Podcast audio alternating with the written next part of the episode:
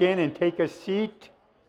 For those of you, by the way, that didn't get one of these sheets, they're out in the foyer at the Welcome Center. You can grab one as you leave if you would like to participate in that way. Well, I'm curious, by the way, how many of you have been watching any of the impeachment hearings? Okay. I'm not asking what you think about it. I just asked if you were watching.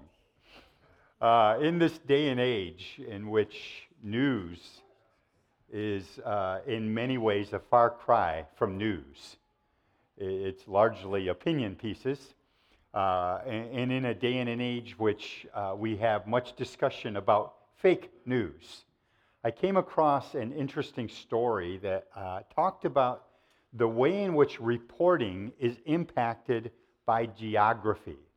By where you live actually can determine, like if you Google a certain subject, where you live can determine what will come up, so that you think it automatically is going to be the first thing at the top of the list. No, it wouldn't be for somebody else who lives somewhere else. So this is a story about how geography actually impacts news, and this is especially a story for Mark Bennett.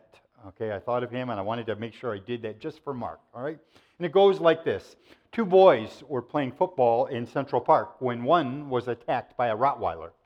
His friend, thinking quickly, ran over to a nearby fence, ripped a board off the fence, put the fence post down between the collar of the dog and its neck, and twisted until he broke the dog's neck.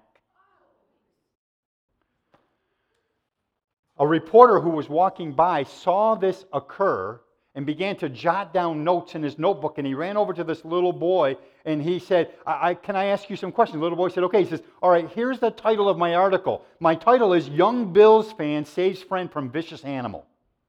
And the little boy looked at him and said, but, sir, I'm not a Bills fan. And he said, oh, I'm sorry, I just assumed since you were from this area that you must be a Bills fan. So he crossed it off, and he wrote down, Little Giants Fan Rescues Friend from Horrific Attack. And the little boy looks at him and says, I'm not a Giants fan. And he said, I'm sorry, I just assumed everybody from New York was either a Bills fan or a Giants fan. What team do you root for? You don't root for the Jets, do you? And the little boy looked at him and said, no, I'm a Cowboys fan. The reporter rips off the sheet and writes down, out of control maniac kills beloved family pet.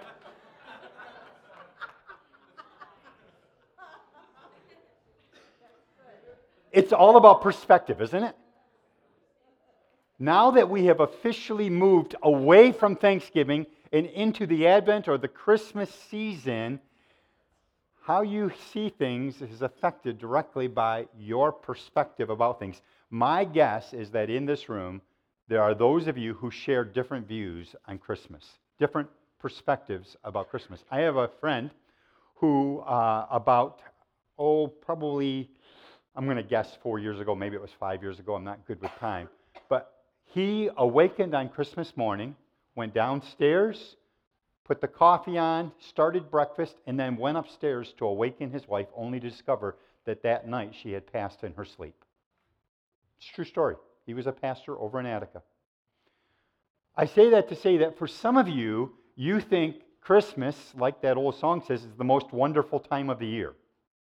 But for others, it's a time of pain. For some, this has been a year of gain. For others, it's been a year of loss. And I have found that some people, to the amazement of others, don't like Christmas. Because for them, it hearkens to a sense of nostalgia that Christmas is pictured as being a certain way by the world and even by the church. But it's not that way for them. And it never has been.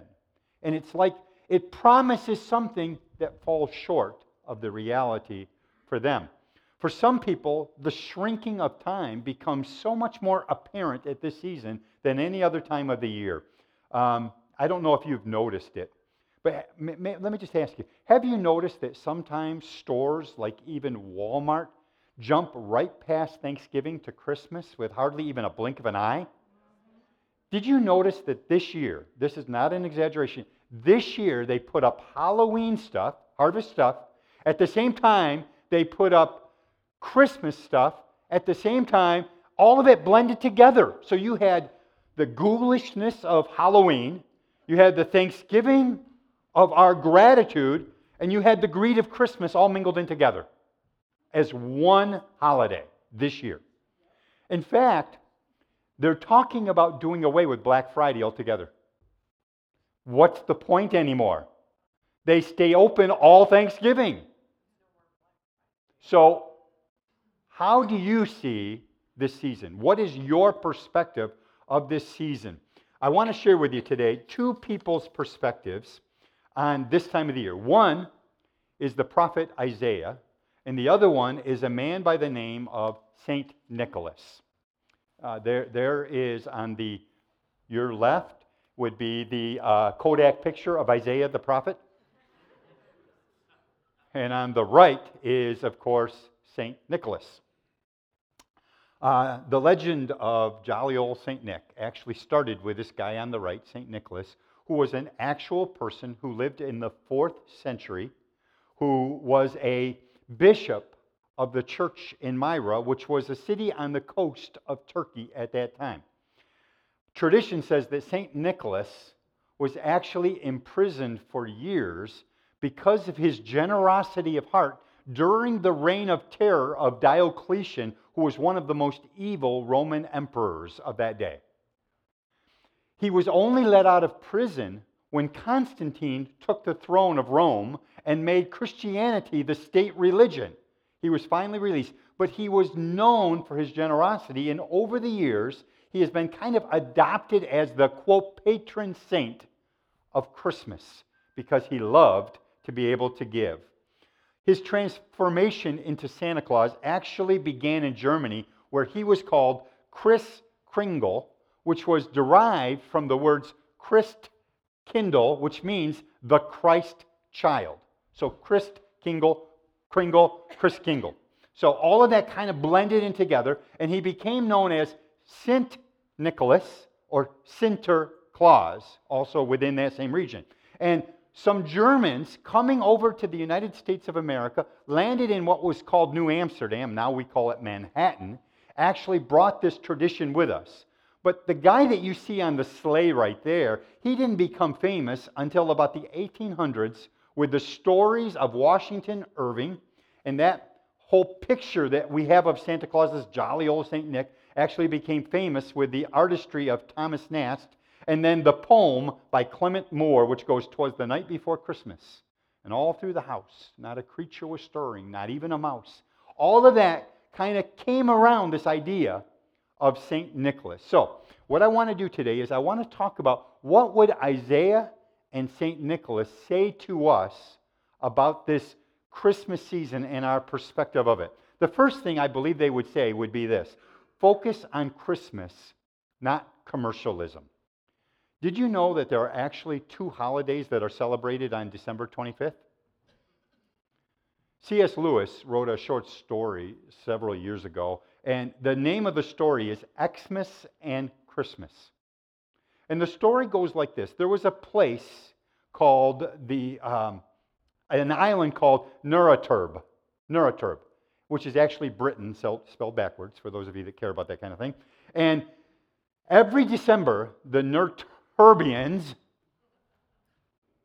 would celebrate Xmas. Every day was a celebration, a time to gather together. And they would go out and they would buy cards and they would buy gifts for friends and family. And they would eat all kinds of foods and drinks and have parties and chorus concerts and band concerts and do Handel's Messiah. They did all of that kind of stuff. But as the time got closer to December twenty-fifth, which was the big day for Xmas, C S. Lewis says several of them began to be pale and weak and had no strength left. In fact, several of them, because of eating so much and drinking so much, were too sick to even stay up to celebrate on December twenty-fifth. But C S. Lewis says on that same day, there was another holiday that was called Christmas, and it was a holy time, remembering God's gift to the world. And to some extent, that's kind of what we're faced with in our society. What do you celebrate? What is your perspective? Is your perspective that everything that has gone on has been Xmas, or is your perspective that it has been Christmas? Focus on Christmas, not commercialism. The story reminds me of a few years ago. A reporter was in Tokyo, Japan, and uh, in Tokyo, they're, they're as big about Christmas as we are. It's a huge event over there, and people were out shopping. And so this reporter was going along the scenes, just questioning everybody. What do you think about Christmas? What does Christmas mean to you? So he came to this one young woman, and he said, "What do you think is the true meaning of Christmas?" And she laughs and giggles, and she says, "I don't know. Isn't that the day that Jesus died?" And I want to suggest to you that for some people, the way in which they treat Christmas, their perspective, they have killed Christ off. He, he has little to no part in Christmas at all anymore for them. Living about eleven hundred years before Saint Nicholas was a man by the name of Isaiah. And he had some things to say to us that I want us to look at today in his writings that I believe can be God's word to us for the season. So if you have your Bible, you could open up to Isaiah chapter one. He starts right off with the potential dangers that this time of the year can be for Christians. Isaiah one ten, and if you don't have Bibles, it's up on the screen for you. It says this, "Hear the word of the Lord." And again, remember, Isaiah is writing to God's people now. He's not writing to the heathens. He's writing to, quote, Christians. And he says, "Hear the word of the Lord, you rulers of Sodom. Give ear to the law of our God, you people of Gomorrah." Here Isaiah compares his people to Sodom and Gomorrah, which were symbols of carnality. But if you read in Ezekiel, they were also symbols of selfishness and greed. And he compares his people to them. And then he says this, "To what purpose is the multitude of your sacrifices to me, says the Lord? I've had enough of burnt offerings of rams and the fat of fed cattle. I do not delight in the blood of bulls or the lambs or goats. When you come to appear before me, who has required this from your hand to trample my courts?" Now, think about it. Who was it that first instituted the whole idea of sacrifice? Who was it that said, blood must be shed for the remission of sins? I thought it was God. And I think it was.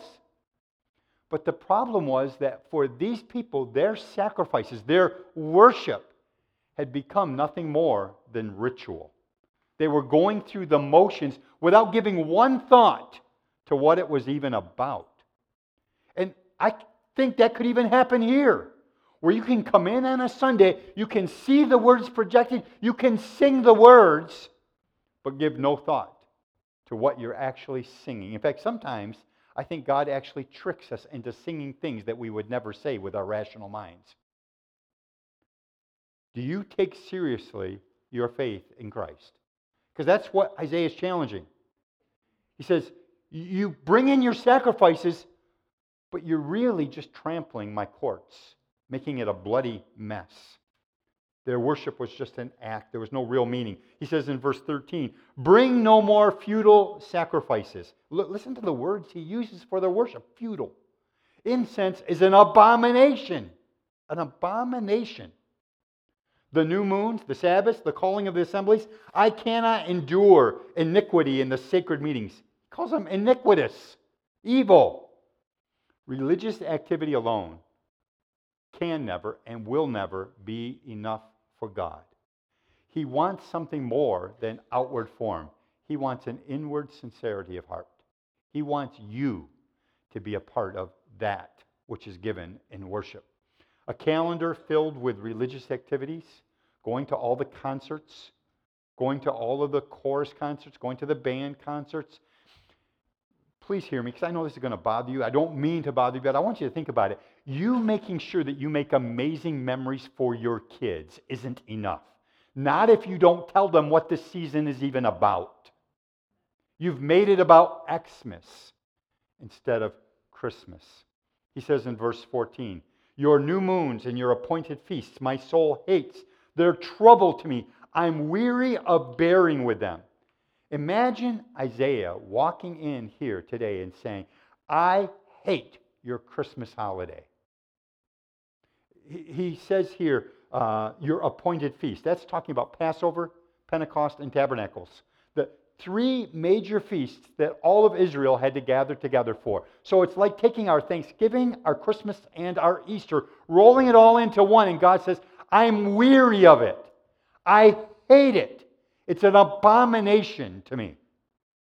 And he even takes it a step further. In the previous verse, he talks about their Sabbath worship. So it's like God coming in here and saying, I hate your worship service. So by this point, you're all sitting here thinking, wow, this is an encouraging Christmas message. Maybe you're even wondering, is it okay for us to do anything? Is it okay for us to put cards out on the table? Is it okay for us to buy gifts? Is it okay for us to have turkey and mashed potatoes and gravy? Is it okay for us to go to concerts? And my answer is simply this. Of course it is. I don't think God cares whether you do that or not. I think what God does care about is whether you put your heart into things or not. Whether you actually know what you're doing. Or do you just go through the motions? Do you send cards because people send you cards, and if you don't send them cards, there's going to be offense? Or do you send cards out of a sense of love and care?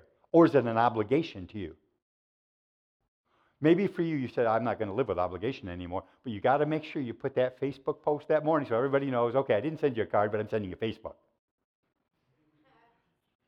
Do you do it out of the depth of your heart, knowing that you are celebrating the coming of your Savior, or you do it just to get along with societal systems that are all around us? I don't think God cares whether you have a tree or not. I hear all kinds of people, I I, I know, sure shooting, come December, some Christian, some friend is going to post about how the Christmas tree is a cultic thing and you should never have a tree.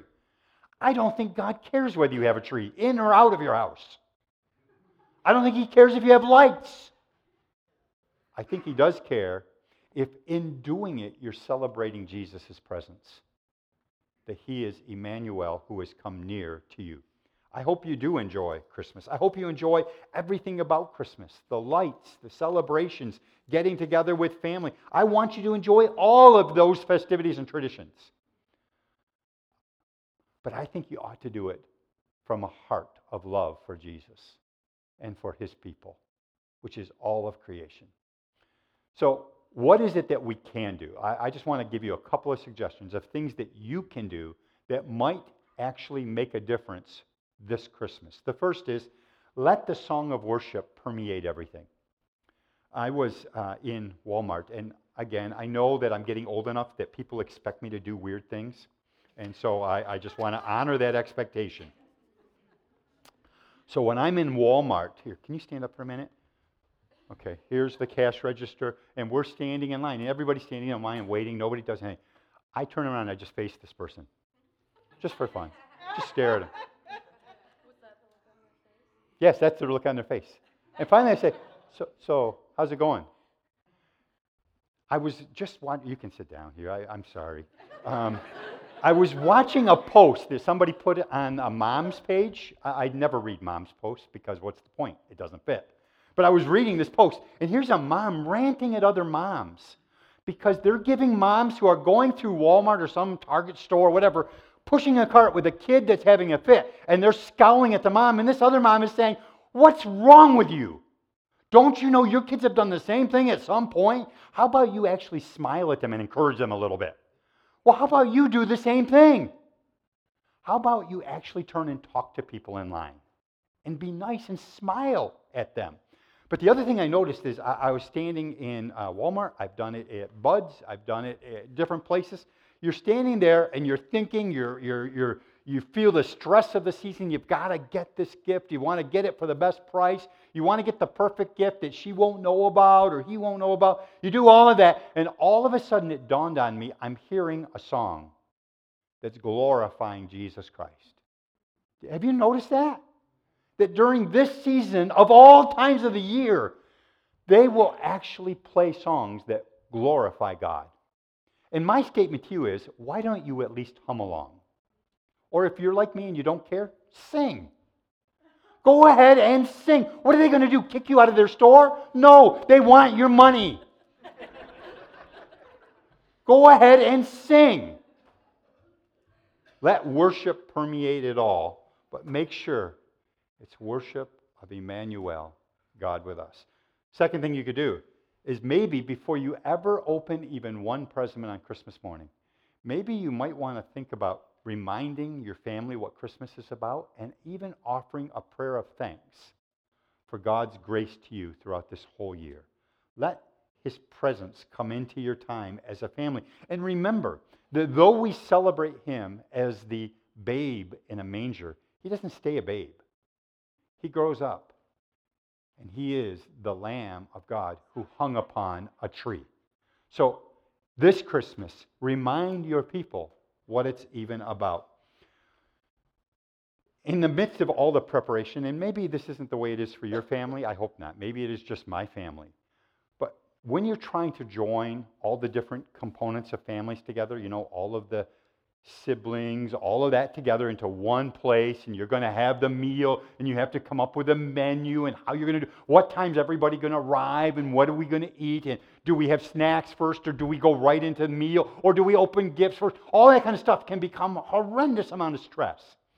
So I have actually wondered sometimes how many Christmas tables are actually awkward because of all of the pressure and stresses that have led up to the preparation, where people are upset with one another.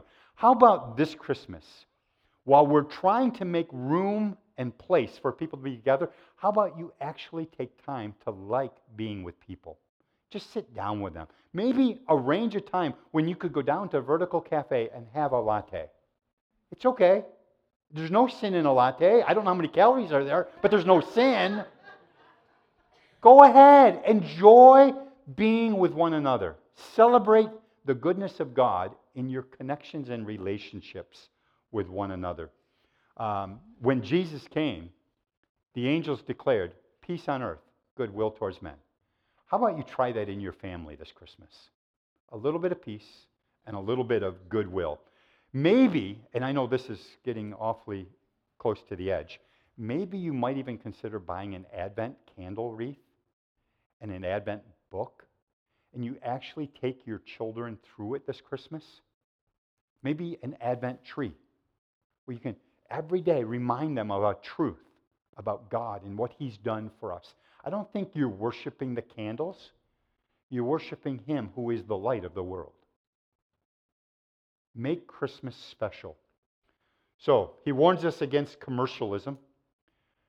He also then would say, focus not only on Christmas and not commercialism, focus on charity and not self. A substantial portion of our holiday gift giving is really just an exchange. You give expecting to get. And if you don't, you take note of it in your notes for next year. Oh, I'm not going to give them a card. They didn't give me a card. Why would I bother wasting time and money? Stamps. Stamps are... How much are stamps? I don't know. I buy those uh, universal, whatever they call, uh, eternal stamps. Eternal. Eternal stamps? Forever. Isn't eternal and forever pretty close to the same? Yeah, I don't think they're eternal at all. So take that off of the tape. I'm sorry, U S P S. Um, but we give expecting to get. How about this Christmas you find somebody that you can actually give to that you know can't give in return? Find somebody that you can bless and say, I just wanted to give this. I wanted to lavish something upon you, and you don't expect anything, and you don't want anything back. You just want to give, because that's the heart of Christmas. Focus on charity, not on self. Isaiah puts it this way in verse sixteen. Wash yourselves, make yourselves clean. Put away the evil of your doings from before my eyes. Cease to do evil. Learn to do good. Seek justice, rebuke the oppressor, defend the fatherless, plead for the widow. Here, Isaiah speaks to three different kinds of charity. The first is the charity of God that saves us from our sins.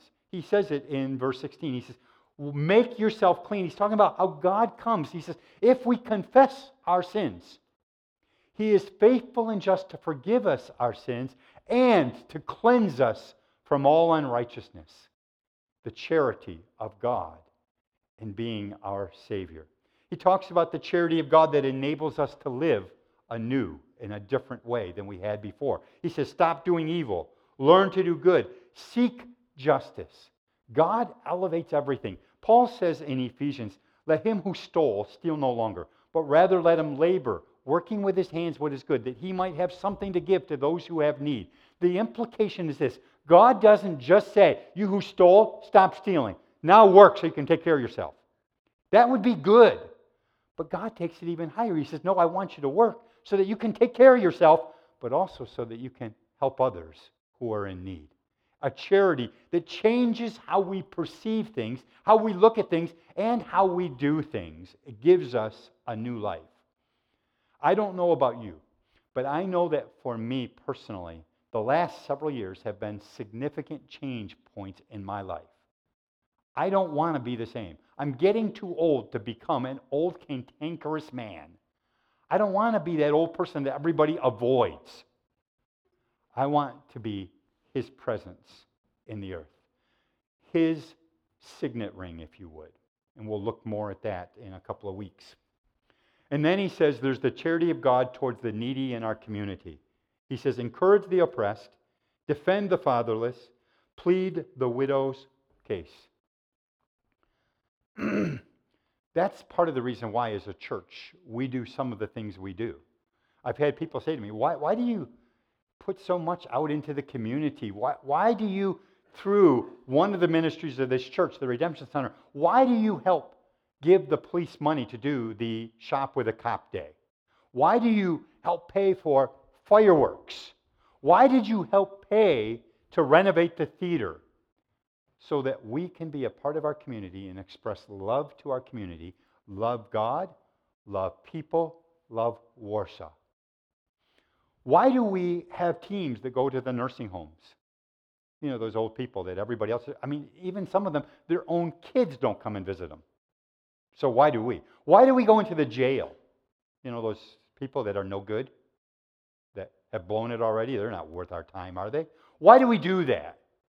Because God loves the elderly, even those that don't even know who they are anymore. God loves the incarcerated, even though maybe they did the crime, even though they plead their innocence. God loves them every bit as much as He loves you. And it's our privilege to be able to show charity or love to people around us. This Christmas, let's practice Christmas by doing acts of charity without expecting anything in return. Search for people in need and see if you can't help them. And then finally, the third point, focus on Christ, not cause. This time of the year in which the world puts so much emphasis upon Santa Claus. Everything is Santa Claus everywhere we go. And again, I don't have any problem with somebody dressing up in a Santa Claus. Oh, I'm looking at how old people are in this room. Okay, by now you hopefully all know. Um, I don't have any problem with somebody dressing up in a Santa Claus outfit. I really don't. And if you want to take your kids to go see Santa Claus and Santa Claus, I don't care. I really don't. I don't think it matters.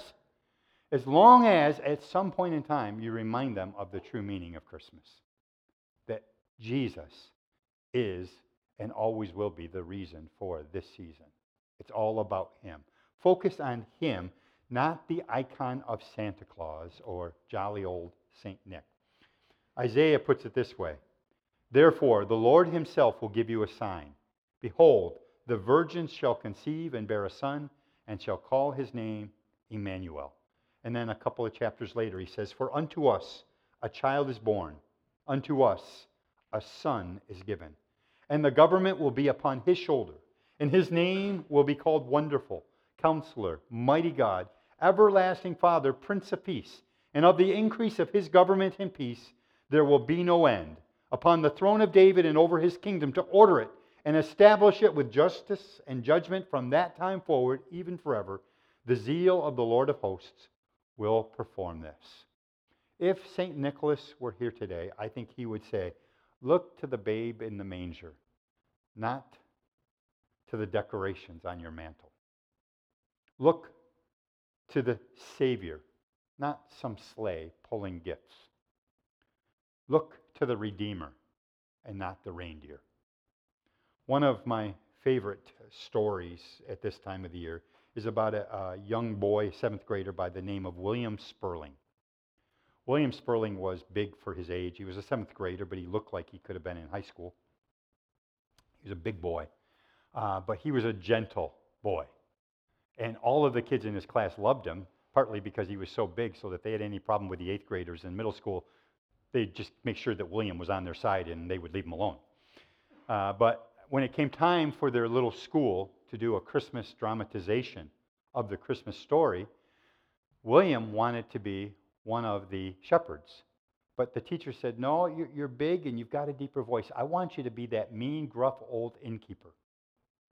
So finally he agreed to do it, and come the night of the play, they're going through all of the different scenes, and finally Mary and Joseph on a donkey that was just another little kid dressed up in gray. Mary and Joseph come to the door of the inn, and they knock on the door, and they ask to be let in. And William Sperling's line was this: there is no place for you to stay, there's no room in the inn. Joseph responds and says, but my wife is pregnant, she's going to give birth soon. Can't we have just even a small corner of some room? Again, William Sperling says, no, be gone. There's no room here. And again, Joseph pleads with him.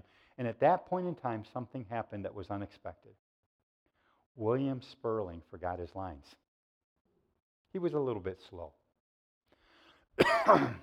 And so you could hear, if you were one of the parents in the front rows watching this dramatization, you could hear the teacher behind the curtain saying, no, be gone, leave. And there's this long pause, and finally William Sperling whispers, no, be gone. And Mary and Joseph start to turn around and leave. But before they could get more than a step or two, William Sperling, with a loud voice, yelled out, wait a minute. You can have my room. I'll sleep in the barn. The teacher thought he had just ruined their play.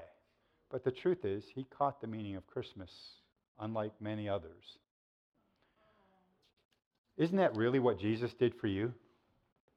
He said, no, you can take my place. I'll take your place on the cross. Because the soul that sinneth, it shall surely die. Christmas made all the difference. God wrapped up a gift, and he gave it. And the only question today is, have you received that gift? Have you received the greatest gift that has ever been given to anyone in all of time and history? Will you receive it with joy, or will you reject it today? Because that's his offer. His offer is to you right now, my son in your place for your sins. And it's not enough to say, oh, I know all about that, Pastor. I, I back when I was a kid, I, I went to church. I know the story about Jesus. I know about Christmas. I know about Easter. I know all of it. I'm glad you do. My point isn't, do you know about it? Have you done anything about it? Are you living for him now? Are you a follower of Jesus? I'm not asking if you've said some sinner's prayer. I'm asking, are you a follower of Jesus for this Christmas season? If we accept his gift, he promises to give us not only forgiveness of our sins, but best of all, he gives us himself, his presence, Emmanuel, God with us. God offers every single one of us that gift today. How will you celebrate Christmas this year? Would you stand with me?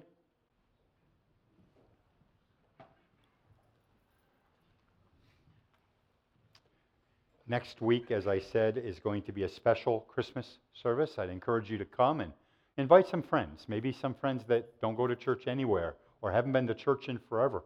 Invite some friends, come, and uh, it's going to be different than what this service has been like, but I think it will be encouraging, and it will be uh, an enjoyable time for everyone.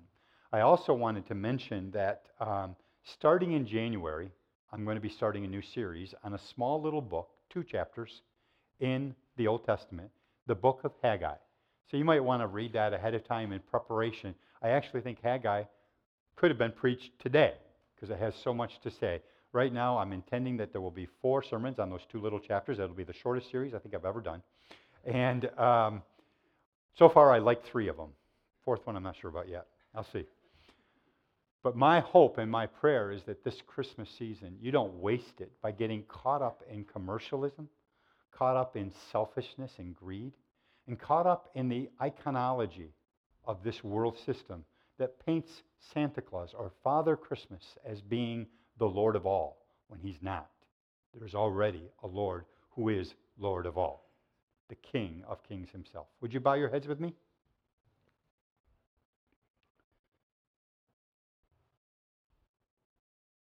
If, perchance, you have not been living for Jesus, you, you've been living life your way, maybe even you've tried to be good at times, maybe you've tried some changes, but things have not gone as you had hoped in your marriage, in your family, in your workplace. They're not going well inside of you. And you know that what you need today is a Savior. He makes that offer to you. To know Jesus, to know his presence. It's not about just having knowledge. It's about experiencing the living God. And we offer that to you today. Jesus Christ, Emmanuel, the babe who comes to lay his life down for you. It doesn't matter what anybody around you thinks about this, because when you stand before God, you alone will stand before God. And the question is, he's invited you into his heart. Will you accept that invitation? So as I close in prayer, it's with an offer. Maybe you haven't done that yet. I'd encourage you. Just say, Jesus, come into my heart. I want you this Christmas. I want this Christmas to be different than any other. I don't want it to be just about the gifts under the tree. I don't want it to be just about our family. I want it to be about you. And I would encourage you, if, if you invite him in, tell somebody. Tell your spouse, perhaps, or a friend who invited you here today. Tell somebody, I've done that today. I've asked Jesus to come in. Tell me. I'd like to be able to rejoice with you.